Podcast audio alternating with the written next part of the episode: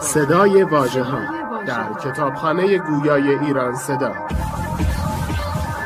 مجموعه ارزشمند از کتاب های گویا www.iranseda.ir فصل دوم. آغاز داستان بهرام.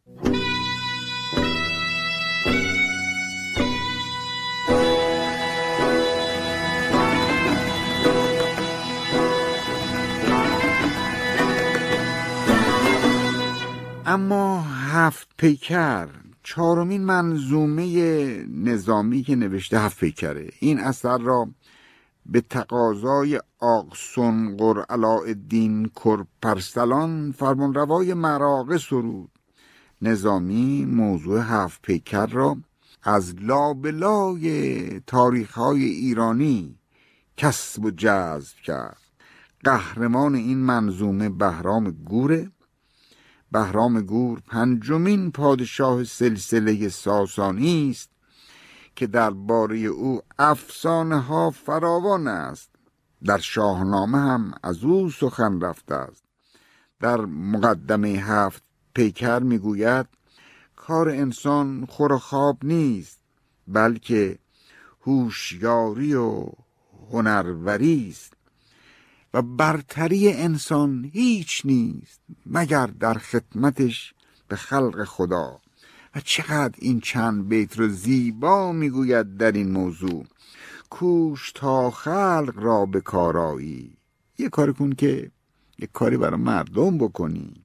تا به خدمت جهان بیارایی. چون گل آن به که خوی خوش داری. تا در آفاق بوی خوش داری ببینید از آفاق هم قافل نمیشه بلکه به انواع هیل واژه آفاق را در شعرهاش به کار می‌بره. وقتی که یاد همسر دلبندش میفته چون گلان به که خوی خوش داری تا در آفاق بوی خوش داری. ابلهی بین که از پی سنگی دوست با دوست می‌کند جنگی. اینجا سنگ یعنی یه چیز ناقابل یه چیزی که اصلا قابلیت گفتن نداره یعنی یه چیز بسیار کم. ابلهی بین که از پی سنگی دوست با دوست می‌کند جنگی. ناراحته که مردم سر هیچ چیز قابل اهمیت با یکدیگه جدال می‌کنن و روزگار خوش و پرحلاوت نفس کشیدن در این عالم و زندگی را در خودشون تلخ می‌کنن و دریغ می‌خوره. به روی هفت پیکر کتابی که از زندگی بهرام گور سخن میگه. قبل از اینکه از مادر متولد میشه تا روزی که نقاب در خاک می‌کشه. منظوبه طبق مرسوم و معلوف با تحمیدیه شروع میشه با توحیدیه آغاز میشه. این گونه بود در گذشته که شاعران مقدمه کتابشون را به حمد خداوند و پس از اون با نعت و یادکرد صفات حضرت پیامبر اعظم صلوات الله علیه مزین می ساختند.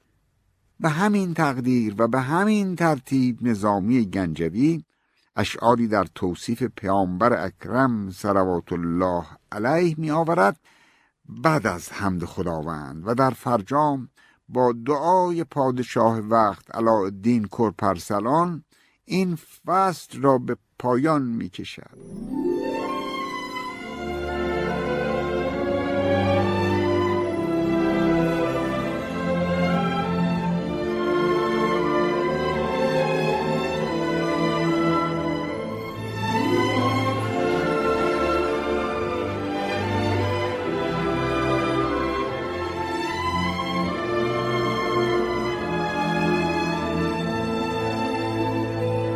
بهرام فرزند یزدگرده یزدگرد کیست؟ پادشاهه چه پادشاهی؟ ظالم و خونخوار که هیچ کس از دست او رضایت ندارد. چندین فرزند یزدگرد همسرش به دنیا میاره. ولی به سمر نمی‌رسند و یکی پس از دیگری میمیرند. مردم اون رو به پای مظالم پادشاه می‌گذارند. می‌گویند بس پادشاه ظلم می‌کنه خداوند جایز نمی‌داند که از او فرزندی رو باقی بگذارد که او هم مثل پدرش ظالم بشود. به هر روی به هر روی. زمانی که بهرام می‌خواهد به دنیا بیاید کیخسرو ستاره شناسان را دعوت می‌کند. تا طالع را ببینند و بگویند در باری این فرزند چه باید کرد. در طالع او چنان می‌بینند که چون بهرام پای به عرصه هستی مینهد باید از پدر و سرزمینش جدا شده به یک کشور عربی ترجیحاً به یمن برود. یمن کشوری است عربی و در آن روزگار نعمان پادشاه اون ملک بوده است.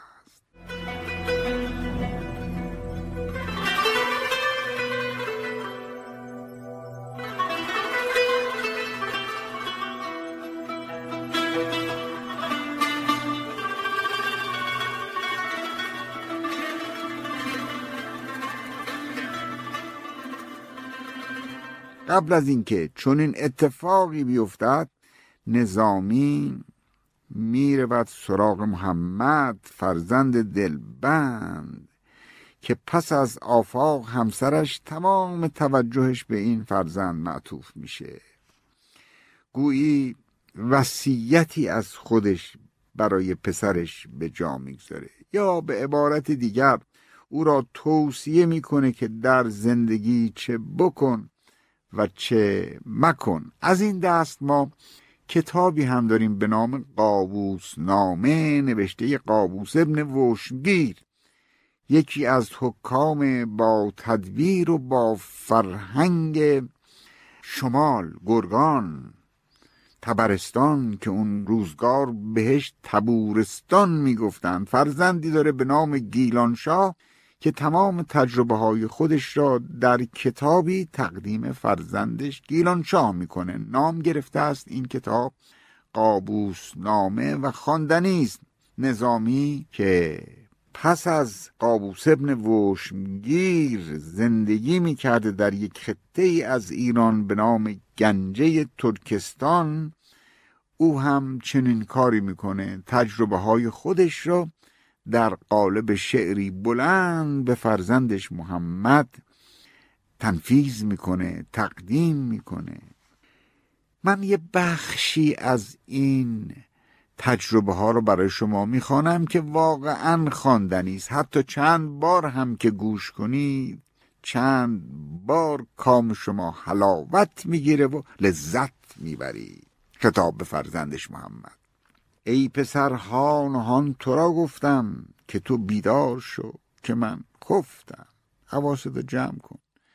یه وقت روزگار رفتن منه. یادمون باشه این نصیحت ها خیلی خواندنی است. یعنی نصیحت یعنی جاذبه های تجربه یک شخصیت بزرگ. یادمون باشه که اگر فرصتی بود تجربه ها و وصیت دیلکارنگی را هم به فرزندش بدانیم. او هم بسیار جذاب و جالب است. کار ما نیست که اینجا بگیم. فقط من توصیه خواندنش رو به شما مستمعین و شنوندگان ارجمند می‌کنم. بله. ای پسر به محمد. هان و هان تو را گفتم که تو بیدار شو که من خفتم. تو حواست جمع کن. دیگه کم کم من دارم روزگارم را و زبانم را به سوی مرگ می سپارم چون گل باغ سرمدی داری مهر نام محمدی داری. پسرم چه بهتر از اینکه نام تو محمده؟ چون محمد شدی به مسعودی بانگ برزن به کوس محمودی. اینجا تلویحا هنرنمایی می‌کنه و نام از پاره از سلسله غزنویان میاره یعنی محمد و مسعود و محمود. محمود غزنوی پدر بود مسعود پسر مهتر بزرگتر و محمد پسر کهتر یا پسر کوچکتر. چون محمد شدی به مسعودی بانگ برزن به کار محمودی. ضمنا محمد یعنی مورد حمد قرار گرفته مسعود یعنی نیکبخت کسی که روزگارش سعد خوبه. محمودم یعنی پسندیده. این معانی هم از این واژه ها استنباط می شود سکه بر نقش نیکنامی زن که از بلندی رسی به چرخ بلند. برو دنبال کاری که نامت رو نیک بگرداند. صحبتی جوی که از نکونامی در تو آرد نکو سرانجامی. صحبت یعنی هم صحبت یعنی قرین یا دوست رفیق شفیق. شفیقی پیدا کن رفیق شفیقی پیدا بکن که در تو نیک نامی ایجاد بکنه و تو رو به بلندی نام خوش برسونه. همنشینی که ناف بوی بود خوبتر زان که یاو گوی بود. شما بچه ها رو می‌بینید بعضی دوستانی دارن.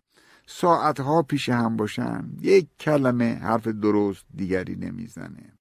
تمام این حرفها در مسیر سقوط اندیشه و عقل و خرد هست. یعنی زمان رو میگذرانند و به هیچ و به پوچ می‌رسند. اما تو ای محمد همنشینی که ناف بوی بود خوبتر زان که یاو گوی بود. ای یک همنشینت باید و بس کو کند نام زشت بر صد کس. نام تو را صد کس یعنی افاده زیاد یعنی این پیش خیلی ها بد می‌کنه. بس گره کو کلید پنهانی است بس درشتی که در وی آسانی است. گرچه پیکان غم جگر سوز است در صبر از برای این روز است. آره دیادم وقتی شمشیر غم به سویش کشیده میشه باید در زر پوش صبر رو از برای مقاومت به تن کنه. در لباس آهنینی بوده حلقه حلقه ای می پوشیدند که در جنگ ها زخم کاری بر پیکرشون وارد نیاد. عهد خود با خدای محکم دار دل ز دیگر علاقه بی غم دار. چون تو عهد خدای نشکستی عهده بر من که از این و آن رستی. اگر تو خدا رو داشته باشی از هیچ چیز دیگه نباید ناراحتی بکشی و غم ببری.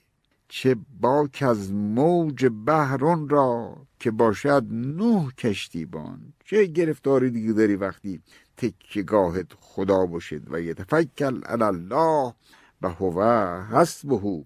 گوهر نیک را ز عقد مریض اون نیکی که ذخیره کردی زحمت کشیدی. اون نام نیک را یک کاری نکن که از میون بره. گوهر نیک را ز عقد مریض وان که بد گوهر است از او بگریز از همنشینان بدگوهر و زشت سیرت. خودتو خلاص کن کنارشون مباش. بدگوهر با کسی وفا نکند اصل بد در خطا خطا نکند. کجدم از راه اون که بدگوهر است ماندنش عیب و کشتنش هنر است. هنر آموز که از هنرمندی ببینید باز اومد سراغ هنر. هنر آموز که از هنرمندی در گشایی کنی نه در بندی. هر که زاموختن ندارد ننگ در برارد ز آب و لعل سنگ. این دانشه که از قعر دریا دور به دست میاره مروارید به دست میاره. و کاری می‌کنه که از دل سنگ لعل اون جواهر گلگون صفت خوش رنگ فراهم بشه. البته مجموعه بیت هایی که برای پسرش میگه نزدیک به هفتاد و سه بیت است. منتها ما به این قدر برای شما بسنده می‌کنیم.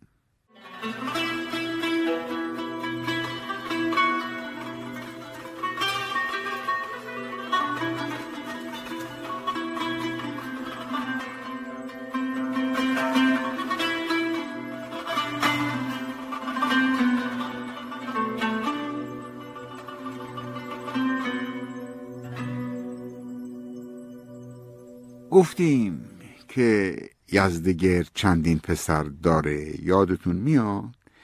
گفتیم از بس ظلم کرده پسراش یکی یکی از دنیا میرند و فقط بهرام به جا میمونه. داستان تا اینجا و به اینجا رسید که منجمان میان نجم بهرام رو می‌بینند و توصیه می‌کنند در یک کشور عربی ترجیحاً در یمن به باله و بزرگ بشه. در این زمان که میره کودک به یمن یا نوزاد رو به یمن می‌برند یادمون باشه که پادشاه یمن شخصیتی است به نام نعمان و پسری دارد به نام منظر. ما با این دو نام از این به بعد کار داریم.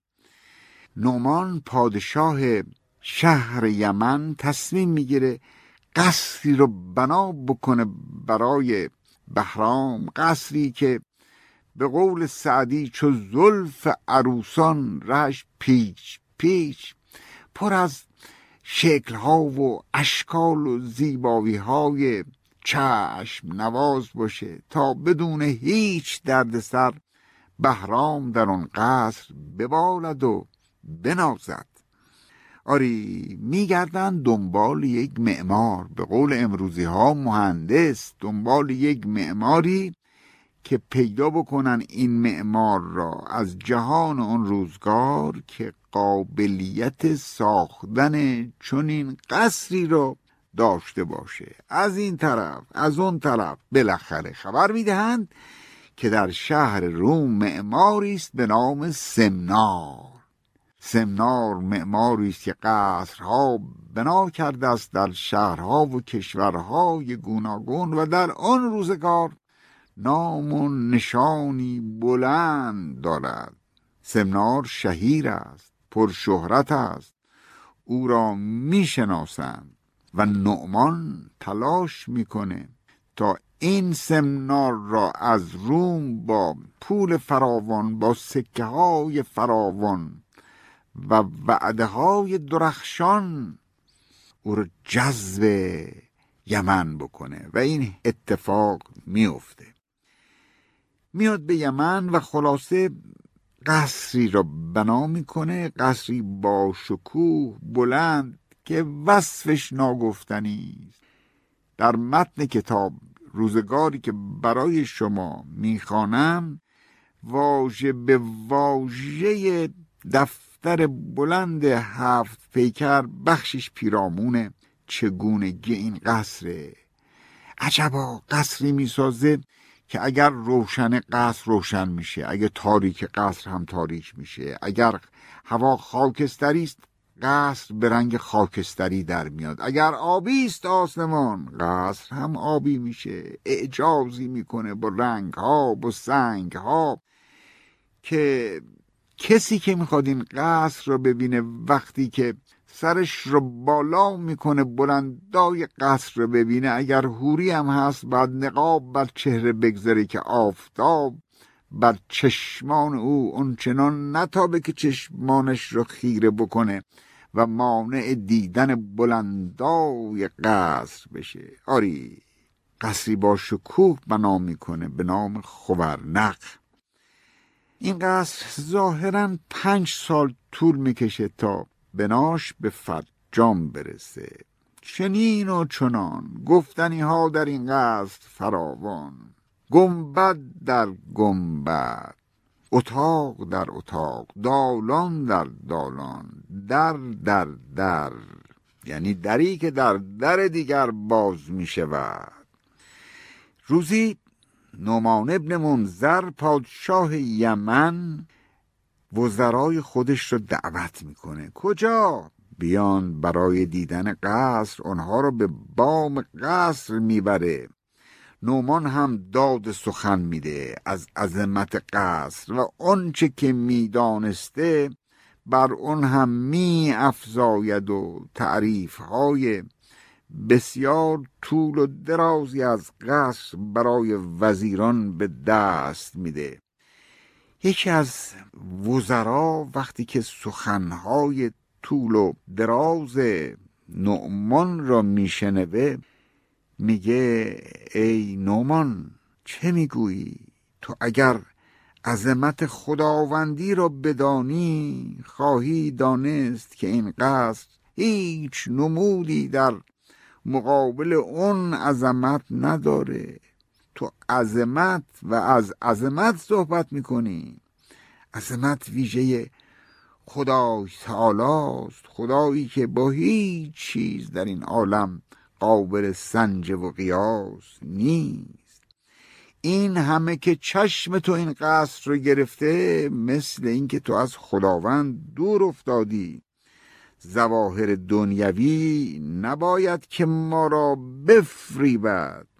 این سخن وزیر چنان در دل و جان نعمان متمکن می شود اثر می گذارد که همه چیز را در یک آن به دست فراموشی می سپرد.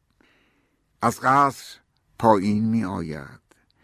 بدون اینکه سخنی از بدرود در میان بگذارد راه بیابان می‌گیرد و سر به بیابان می‌گذارد.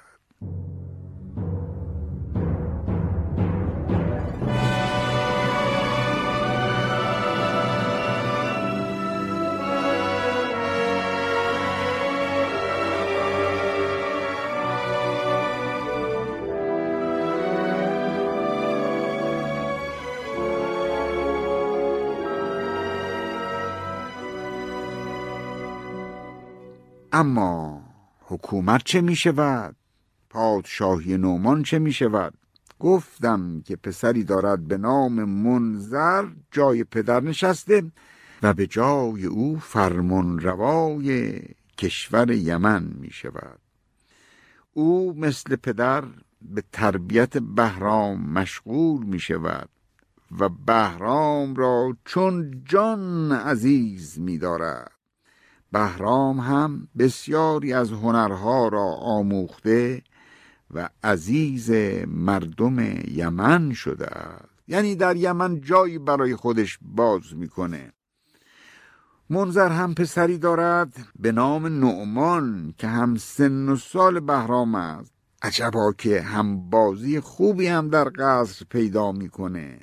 روزها میره و کنار بهرام با هم بازی های نوجوانانه به راه می اندازند بهرام مدام در شکار است. از نوجوانی شکار را دوست می داشت و هر فرصتی که براش فراهم می آمد راه شکار را می گرفت و در میان شکارهای خودش عاشق شکار گور بود. گور را خیلی دوست داشت شکار بکنه. این است که به بهرام گور موسوم شد. البته از همون نوجوانی که شکار می‌کرد گورهایی که سنشون زیر چهار سال بود اونها را نمیکشت می‌گرفت نام خودش رو بر ران گورها داغ می‌کرد. یادمون باشه ما یک داغ داریم یک انوان داریم. سابقا خیلی روزهای دور که غلامان بودند هر مالکی غلام خودش را بر بازو داغی می نهاد داغی را که بر انسان می نهادند و به بازوش یعنی که این غلام در تملک من است. اون را انوان می گفتند و آنچه را که بر پشت حیوان می نهادند که بدانند مالکیتش برای کیست اون را داغ نام نهادند. بنابراین آنچه که برای انسان هست انوان و آنچه که برای حیوان است داغ می نامند و بنابراین داغ هم در زبان و شعر پارسی رواج یافته است. داغ تو دارد این دلم. جای دیگر نمی شود بر روی. گفتیم که گورهای زیر چهار سال رو نمی کشت می گرفت و بر آنها داغ می نهاد یعنی نام و نشان خود را بر پشت گور ثبت می کرد اما داستان از اینجا شروع می شود که بهرام به خاطر تبهرش عرض کردیم که به گور یا پادشاه گورگیر یا بهرام گور معروف بود. روزی در شکارگاه شیری رو می‌بینه که بر پشت گوری نشسته و می‌خواهد اون را به زمین بکوبد می‌خواهد اون را زمین گیر کند. تیر از چله کمان برون آورد به طرف شیر رها کرد. تیر شیر را و گور را به زمین چسباند. خب اینجا نظامی مفصل از توانمندی بهرام با تیر و کمان سخن به میان آورده است. بر روی گور را و شیر را به زمین چسباند یا بهتر بگویم به زمین میدوزد با تیر. روزی دیگر گوری ماده او را به طرف قار می‌کشد. گور میدود و بهرام از پی او. چون به قار می‌رسد بهرام در میابد که اجدهایی در این گور است که برای این ماده گور مشکلی به وجود آورده است. شکم اجدها را با تیر میدرد و معلوم می شود بچه آن گور ماده در شکم این اجدهاست اما دیگر بچه زنده نبوده است.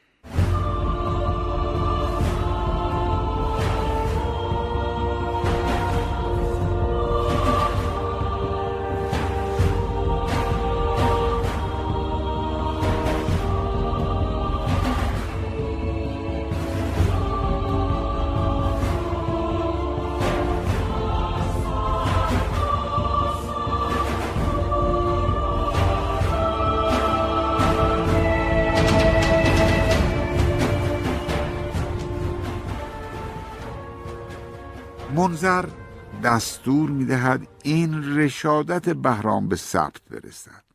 به ثبت رساندن یعنی نقاشی اینها را بکشد یا بر سنگ یا بر پرده یا بر دیوارهای قصر خورنق. بالاخره روزی که بهرام به قصر میره تا از نزدیک قصر را تماشا بکنه به دقت دیوار به دیوار اتاق به اتاق گنبد به گنبد. توقف می‌کنه سر بالا و پایین چپ و راست و تمام ریزکاری های هنر را در میابد یک روز وقتی به قصر میره می‌بینه اتاقی است که بر در او قفل نهاده یکی بر بالا و یکی پایین. کلید کجاست؟ یکی از خادمان کلید را می آورد و به او می دهد. در را می گشایند. چون در را می گشایند در میان پیکری نگاشته نقص کن همه پوست بود و وین همه مغز. منجمان چون این گفته بودند که بهرام پس از بزرگ شدن با هفت شاهزاده از شاهزادگان سراسر دنیا آشنا شده و ازدواج می کند در اون اتاق قفل نهاده چه می بیند؟ تصویر هفت دوشیزه و دختران شاهان جهان که نقشی از خود بهرام هم در میان آنها بوده. نام شاهزادگان چیست؟ یک. فورک دختر رای هند. دو یقماناز دختر خاقان چین. سه نازپری دختر شاه خارز چهار آزریون دختر شاه مغرب. پنج همای دختر قیصر روم. شش درستی دختر کسرا از نسل کاووس و هفت نسرین نوش دختر سقلاب شاه. بهرام که چشمش به این هفت عروس میفته یادمون باشد که در پایان داستان با اینها ازدواج می‌کنه. اما چه بر او میگذره؟ چه جنگ ها چه رفت آمدها؟ بسیار بسیار پر حلاوت است داستان. بهرام دستور می‌دهد هیچ کس این صحنه را نبیند. در اتاق را قفل زده کلیدش را با خود می‌برد و به خادم می‌گوید اگر کسی این در را گشود تاوان این گشودن در مرگ است. مواظب باش کسی سراغ این در و این حجره نیاید.